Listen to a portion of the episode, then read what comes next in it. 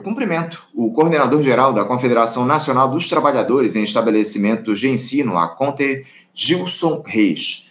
Gilson Reis, bom dia. Bom dia, Anderson. Obrigado pelo convite, viu? Estamos aí à disposição. Eu que agradeço, Gilson, sua participação aqui conosco. Muito obrigado por você atender ao nosso convite, porque vocês da Conte, o, o, o Gilson, e os seus sindicatos lançaram aí, pouco mais de um mês atrás, uma campanha nacional pela regulamentação da educação privada tem aí como slogan Educação transforma, regulamentação protege. E ela visa, essa, essa campanha visa aí cobrar que o Estado brasileiro cumpra o seu papel constitucional. E que papel é esse? A Carta Magna diz em seu artigo número 209 que o ensino é livre à iniciativa privada, atendidas as seguintes condições: 1. Um, cumprimento das normas gerais da educação nacional. 2. Autorização e avaliação de qualidade pelo poder público. Parece que, infelizmente, o Gilson, as seguidas administrações federais aí não têm realizado com eficiência esse papel. Eu, eu queria começar te pedindo, Gilson, para falar um pouco sobre a campanha propriamente dita, uh, para além de cobrar uma ação das distintas esferas aí da administração pública na regulação dessas instituições, qual é o objetivo de vocês da Conta ao lançar essa campanha pela regulamentação da educação privada no Brasil? Anderson Gomes, primeiro, assim, é, nós temos acompanhado ao longo dos últimos anos, diria os últimos 30 anos, um processo crescente da, da, da, da, da expansão da educação privada no Brasil e das suas transformações ao longo desse tempo. Nós tivemos aí nos anos 90, 2000, um processo ascendente de mercantilização da educação brasileira.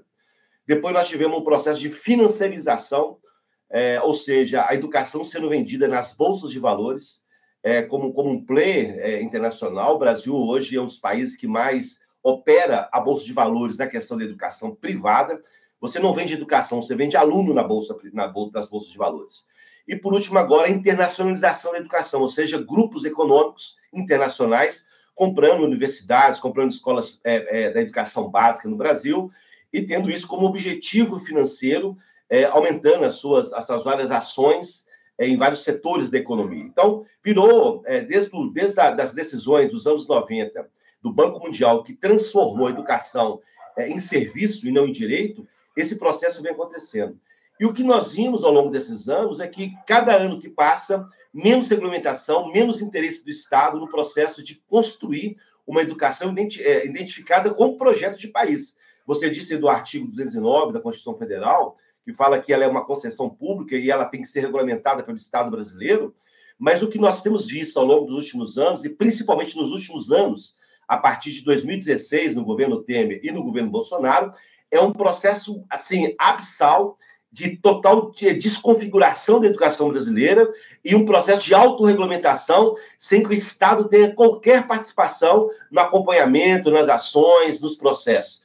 Então, a nossa campanha ela surge de uma necessidade, porque o que nós estamos vendo que a situação vai piorando, é, a, a, na medida que você vai desregulamentando autorregulamentando, a qualidade da educação só vai piorando.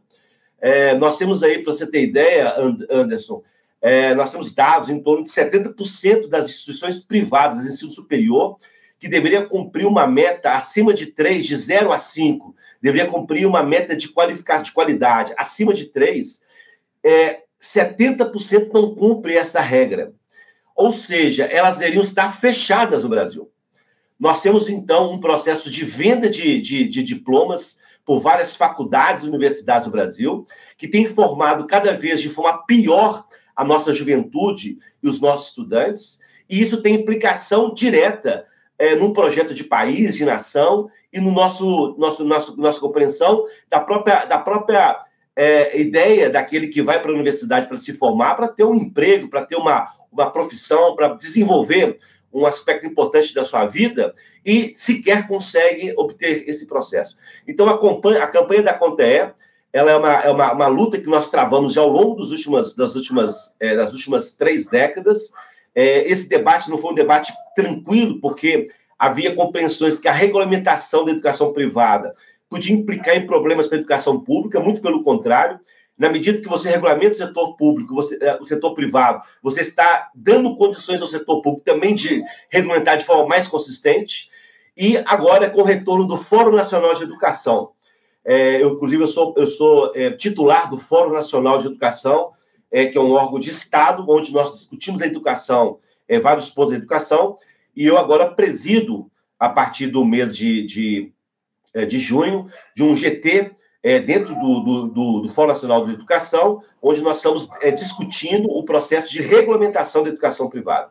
Uhum. Nós não podemos continuar na, na, na, situação que nós estamos, porque além é, de prejudicar de forma substancial o processo de formação da nossa juventude, essa educação serve única e exclusivamente, uma grande parte dela, aos interesses do capital e aos interesses mercantis que hoje se estabeleceram na educação privada brasileira. Sem dúvida, sem dúvida. É, é fato, o, o, Gilson, que a gente teve um, um, desgaste mais ampliado aí do cenário da educação ao longo desses últimos essas últimas gestões de Michel Temer e do Jair Bolsonaro, mas a gente também não pode negar que esse processo já começou bem antes disso. Lá desde 2012, os recursos é, destinados no orçamento da União para a educação têm se reduzido aqui no nosso país. O, a, o incentivo, de alguma forma, à educação privada ele começou a se dar de maneira mais, mais forte especialmente por conta lá da instituição do ProUni, né? A gente sabe bem que é, esse instrumento aí foi muito criticado, inclusive, à época, pela esquerda, quando as universidades privadas acabaram recebendo recursos públicos justamente para oferecer vagas a, a, a estudantes aqui para acessarem o ensino superior no nosso país, enfim, quando a gente precisava, acima de tudo, da, da, da, de que esses recursos fossem aplicados na educação pública, enfim. Há uma crítica muito intensa em relação às ações dos próprios governos do PT em relação à educação privada. Mas, é, é, deixando isso um pouquinho de lado, Gilson, eu queria que você falasse um pouco a respeito do cenário da educação privada hoje aqui no nosso país. A gente observou, inclusive, acompanhamos muito de perto, entrevistamos aqui ao longo desse último período, especialmente da pandemia, o pessoal do Sindicato dos Professores aqui do Rio de Janeiro, que é parceiro nosso no programa, a respeito desse quadro é, da educação privada. Durante a pandemia houve aí uma série de demissões aí de professores. Como é que atualmente anda o ensino privado no Brasil, Gilson? Olha, primeiro, é, é, Anderson, acho que é importante resgatar que o processo de mercantilização da educação acontece no governo Fernando e Cardoso lá nos anos 90, né? Porque aí é, foi justamente um debate do Banco Mundial de financiamento, ali começa um processo ascendente de, da mercantilização. Relação ao ProUni, eu, eu, a, a CONTE sempre defendeu o ProUni como alternativa, é, mas que as escolas que tivessem acesso ao ProUni deveriam demonstrar qualidade, entregar qualidade na educação. Ou seja, dinheiro público, que são, são escolas confessionais que não pagam impostos, deveriam retornar parte desse dinheiro à sociedade e, portanto, na medida que entregasse essa parte, ela precisaria comprovar que teria é, estaria entregando qualidade na educação. E lembrando que no governo Lula, principalmente, nós tivemos a criação de várias universidades, ampliação da, da pesquisa, do Reúne, conjunto de ações do governo federal. Só queria registrar esta questão, porque isso é importante, porque mudou o cenário da educação brasileira nesse período. Em relação ao quadro hoje, nós temos aí uma situação onde que aprofunda o processo de mercantilização, financiarização e internacionalização. Nós estamos vivendo num momento onde que esses três elementos eles se unificam em torno de uma proposta única, né? O setor privado brasileiro ele vai demonstrando é, que, que, incorporou como, como uma, uma, estratégia da ampliação da sua ação na educação privada a utilização da EAD, principalmente após a questão da, da Covid. Hoje, 50% das matrículas é, é, hoje da educação superior brasileira ela é feita via EAD. Então, nós temos uma situação é, que uh, onde não há regulamentação alguma da EAD no Brasil. Nós temos hoje, Anderson, professores dando aula para 4 mil alunos, 5 mil alunos, lá de Manaus, por exemplo, sem nenhum direito, nenhuma condição. Então, nós temos uma precarização profunda da educação. Aliás, nós temos países já que estão revendo a questão das EADs, da educação à distância, porque um outro elemento, na mesma, na mesma medida que tem uma porta de entrada de 50% é, de alunos para EAD, na outra porta de saída, a maioria dos alunos que entram para EAD não conclui o ensino porque não tem condições de concluir, por questões da própria tecnologia, por, por incapacidade de acompanhar os processos, é, dessa relação que não existe, porque a relação ensino-aprendizagem ela depende também de uma relação humana, física, cotidiana, de trocas, que não existe na EAD. Então, na prática, o que nós estamos vendo é que a entrada ela dá muito dinheiro ao setor privado. E a saída ela, ela, ela, ela é substituída por novas entradas. E o que nós temos visto também nesse elemento desta, desta expansão da EAD, que na medida em que é, tem autorregulamentação ou nenhuma regulamentação, é, eles vão atingindo não só a expansão é, de número de alunos, por exemplo, em sala de aula, mas também retirando direitos. Né? Hoje, por exemplo, é, você não precisa mais de professor para poder é, é, é, ministrar aula. Qualquer pessoa pode ministrar aula, a depender do seu conhecimento né? autodidata. Então, é um processo, além da expansão, de precarização do trabalho, de precarização da educação e de expansão de um setor da educação que não traz nenhuma, nenhuma, é, nenhum benefício à sociedade brasileira. E o pior que nós estamos agora no debate da questão do ensino médio, onde eles queriam também introduzir no ensino médio 40% de EAD. Nós estamos conseguindo barrar, foi feita uma consulta pública agora pelo Fórum Nacional de Educação, Ministério da Educação, nós estamos conseguindo barrar deve ser mandada uma lei agora para o Congresso Nacional. Então há um processo ascendente. Ou a gente cria um mecanismo de controlar essa estrutura, ou nós teremos uma educação brasileira perdida, né, completamente perdida nesse próximo período. Muito bem colocado. A situação é muito grave, né, o, Gilson? Você traçou aí um cenário muito amplo em relação ao que a gente tem no ensino privado. Eu queria aproveitar para te questionar, o, o, o, o Gilson, o que é que vocês pedem aí nessa, nessa regulamentação. Que tipo de regulamentação deveria ocorrer para as instituições privadas aqui no nosso país? Atualmente não há nenhum tipo de regulação ou, ou apenas temos aí um, um afrouxamento das ações por parte do Estado brasileiro? Isso é algum critério de regulamentação, mas há um afrouxamento completo a partir de 2016. Você tem ideia, Anderson? Aqui em Minas Gerais, por exemplo, isso é no Brasil todo. Tem é, escola, uma pessoa que tem seis escolas, seis faculdades. Ele faz pós-graduação aqui ele a cada semestre ele lança duas mil pós-graduações, com dois, três, quatro alunos em sala de aula. Então, estou falando de oito, dez mil alunos que estão fazendo matéria. Ele não contrata um único professor, não tem nenhum professor nessa pós-graduação, é custo de um ano, completamente desregulamentado, um acompanhamento do MEC.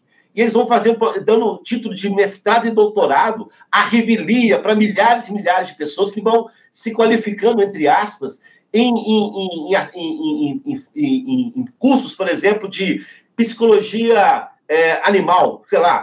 Eles inventam um conjunto de questões fragmentada para poder atrair setores da sociedade para formar. Então, o que nós estamos vendo é que não tem nenhuma, ou seja, o afrouxamento é completo. Nós não temos nenhum controle, por exemplo, sobre capitais internacionais que migram para a educação brasileira. Nós não temos controle nenhum sobre os processos pedagógicos, que inclui, inclusive, questão é, da própria base curricular desses cursos, questões mínimas. Nós não temos dentro do, do que é o Conselho Nacional de, de, de Regulamentação do Ensino Superior, nenhuma pessoa vinculada a essa estruturação, são todos ligados ao setor privado de educação, ainda hoje no MEC. Então, nós temos ainda uma situação a ser cumprida discutida. É, as, as relações de trabalho são totalmente fragmentadas. Então, é, nós temos um conjunto de questões que precisam ser regulamentadas, que vai desde a questão da entrada de capitais, é, que nós não podemos estar à mercê dos interesses do grande capital internacional é, passando pelo Brasil, vinculando as plataformas que operam, que são três ou quatro plataformas, Microsoft, Google, essas coisas, que também não tem nenhuma regulamentação aqui no Brasil. Portanto, há um conjunto de questões que precisam ser discutidas e debatidas, e está na hora da gente fazer. O novo governo precisa governo Lula, Ministério da Educação, o Fórum tem debatido esse assunto, precisa, de forma desesperada, eu diria, é, discutir a regulamentação. Porque enquanto nós caminhamos na situação, nós temos alguns milhões de alunos, milhares e milhares de alunos, sendo formados de forma extremamente precária e as consequências para eles e para a sociedade é muito grave. Então, nós precisamos fazer esse movimento e é por isso que a Conta é, com base nessa nossa disputa ao longo dos anos, nós lançamos uma campanha nacional que nós queremos. Eu agradeço aí, antes, pelo Faixa Livre, nos chamar para poder fazer esse debate, é, que é a discussão em torno da regulamentação, porque isso não é uma luta da CONTE, não é uma uhum. luta de professores de educação, isso é uma luta da sociedade, do Estado brasileiro, daqueles que têm compromisso com a educação e com o futuro de nação. Então, a educação transforma, a regulamentação protege. É o nosso lema dessa campanha e esperamos que ela ganhe corações e mentes do país, que a gente possa fazer a campanha e regulamentar. Só lembrando para você, Anderson, a educação básica brasileira e a educação pública, ela já é regulamentada, inclusive a república, né? É, então, já é regulamentada, tem critérios. Só saiu fora justamente a educação privada, que nós queremos que seja imediatamente regulamentada. E agora nós estamos no embate, nos próximos dias, a aprovação é, do chamado Sistema Nacional de Educação no Congresso, na Câmara dos Deputados, que é que organiza o Sistema Nacional. O que querem o setor privado? Que o setor privado não faça parte do sistema, que contraria a Constituição Federal que você acabou de ler. Ou seja, eles querem ficar excluídos do sistema nacional para continuar operando da forma que eles acham que deve ser os interesses do mercado em detrimento da sociedade. É isso. Não, não, não há o que agradecer. A nossa obrigação aqui, o, o Gilson, trazer essas questões aí fundamentais para o debate, para o diálogo, enfim, essa regulamentação do ensino privado aqui no Brasil é algo fundamental. Você falou aí a respeito é, é, da necessidade do governo federal se colocar diante dessa questão. Já foi aberto um canal de interlocução aí entre vocês da CONTER e o, o governo do presidente Lula, o, o, o Gilson? Essa gestão é, de grande aliança se mostrou aberta a fazer esse debate, essa discussão a respeito da regulamentação das instituições privadas de ensino? Viu, Anderson, nós estamos num processo de transição ainda no Ministério da Educação. Como eu disse, a Secretaria de Regulamentação ainda não deu as caras, ainda não se posicionou. Nós temos uma reunião agora marcada para o dia 13 em Brasília, é, onde nós vamos conversar com a secretária. É, essa campanha é parte desse movimento que nós estamos fazendo já dentro do Fórum Nacional Educação, que se restabeleceu agora no mês de junho, maio, junho, como eu disse a você. Esse mesmo fórum constituiu um GT, um grupo de trabalho, no qual eu sou presidente, discutindo, nós estamos fazendo um conjunto de, de ações, por exemplo, nós estamos é, buscando em 15 países como que ocorre o processo de regulamentação que vai dos Estados Unidos à China. Então, nós temos um conjunto de países que nós estamos discutindo, procurando elementos. Nós queremos estudar toda a regulamentação brasileira ao longo dos últimos, das últimas décadas. Então, nós queremos um conjunto de informações, porque nós haveremos de apresentar ao, ao, ao Congresso Nacional, a partir, espero, do governo federal, do Ministério da Educação, uma proposta que regulamente a educação privada. É, hoje nós temos o setor, uma parte do setor privado que já considera necessária porque na medida que você tem algumas faculdades, universidades que têm compromisso com a educação, essas confessionais principalmente, e algumas comunitárias, eles estão vendo que na medida em que a, a autorregulamentação ocorre, a desregulamentação ocorre, elas vão oferecendo escola, é, custo superior a R$ 59,90, por exemplo, porque a, a precarização é total e eles não conseguem competir no mercado onde a precarização aprofunda. Então, o que nós estamos fazendo é também ganhando é, setor, uma parte do setor da educação privada para que a gente possa trabalhar em conjunto num processo de regulamentação para proteger, inclusive eles, que têm o objetivo de ter uma escola de qualidade e que possa entregar à sociedade cursos e, forma, e, e, e processo de formação compatível com aquilo que espera uma sociedade da dimensão do Brasil. Nós temos um projeto de nação a ser desenvolvido e nós temos que contar com milhões de pessoas que seriam profissionais que garantiriam esse processo de avanço. Então, é uma, uma, uma questão extremamente urgente e necessária para o nosso país. É, é isso. O que está sendo discutido aqui é o futuro do, de todo um país. Então, a gente precisa, acima de tudo, valorizar a educação. É muito importante essa campanha que vocês da Conte estão lançando. E a gente espera que o governo federal se coloque de maneira responsável diante desse debate, desse diálogo que é primordial para o futuro do país. Ô, Gilson, quero agradecer demais a tua participação aqui no nosso programa. Você pode contar aqui com faixa livre para a gente fazer essa discussão, para a gente promover aí essa pressão que é mais do que necessária da sociedade brasileira para que haja regulamentação do ensino privado, enfim, muito importante essa campanha de vocês do Conte Eu quero parabenizar, acima de tudo, vocês, os sindicatos aí que estão envolvidos nessa campanha, e seguimos aqui alertas e dialogando a respeito de todo esse processo, tá bom, Gilson? Obrigado, Leandro. Mandar um abraço para o pessoal do Rio de Janeiro e do Sindicato dos Professores, também afiliado à nossa entidade, todos os professores do Rio de Janeiro, setor privado. E agradecer ao Faixa Livre e você, antes, por essa oportunidade aqui. E estamos abertos aí para outras, é, outras conversas acerca desse tema e outros temas da educação brasileira. Obrigado, uma boa manhã para todos os ouvintes aí da, do Faixa Livre. Obrigado. Obrigado, Gilson, mais uma vez pela participação. Um, um bom dia, um ótimo feriado para você, Gilson. Até a próxima. Obrigado. Um abraço, obrigado. Conversamos aqui com Gilson Reis. Gilson Reis, que é coordenador-geral da Confederação Nacional dos Trabalhadores em Estabelecimentos de Ensino, a CONTEE, falando sobre essa campanha lançada aí no mês de agosto, que trata da regulamentação do ensino privado aqui no nosso país. É um tema que a gente dialoga aqui com frequência no programa. Falamos muito com o pessoal do Sindicato dos Professores aqui do Rio de Janeiro, o pessoal do Simpro, trazendo esse, esse panorama que há na educação privada no nosso país. Enfim, importante campanha essa lançada pela Contea de valorização, acima de tudo, do ensino aqui no país, que o Estado brasileiro tome par dessa regulação do setor privado. Gente, vamos encerrando aqui a edição do Faixa Livre. Lembrando que amanhã, 7 de setembro, feriado, faremos uma pausa aqui no nosso programa, não teremos a edição ao vivo aqui do Faixa Livre e voltaremos amanhã, na próxima sexta-feira, sexta-feira, dia 8, a partir das 8 da manhã, nosso horário tradicional, estaremos de volta. Hoje entramos no ar um pouquinho mais tarde, excepcionalmente, mas na sexta-feira estaremos de volta às 8 aqui no nosso Faixa Livre para mais uma edição do nosso programa. Sexta-feira, dia de debate, né? Traremos aí um importante debate justamente a respeito da questão da soberania nacional. Aproveitando a independência, vamos falar um pouco sobre soberania nacional. Então, já fica o convite para que vocês, sexta-feira, a partir das 8 da manhã, acessem aqui a nossa live para a gente conversar no nosso programa. Mais uma vez, muito obrigado pela audiência de todos vocês. Um bom dia a todos, um ótimo feriado e até sexta-feira às 8. Tchau, tchau. Você, ouvinte do Faixa Livre, pode ajudar a mantê-lo no ar. Faça sua contribuição diretamente na conta do Banco Itaú, agência 6157, conta corrente 99360, dígito 8. Esta conta encontra-se em nome do Sindicato dos Professores do Município do Rio de Janeiro e região, o Simpro Rio, uma das nossas entidades patrocinadoras, mas seus recursos são destinados exclusivamente para o financiamento do nosso programa. Você pode fazer sua doação de qualquer valor, utilizando também a nossa chave Pix, que é ouvinte@programafaixalivre.com.br. Sua contribuição é fundamental para a manutenção desta trincheira progressista no ar.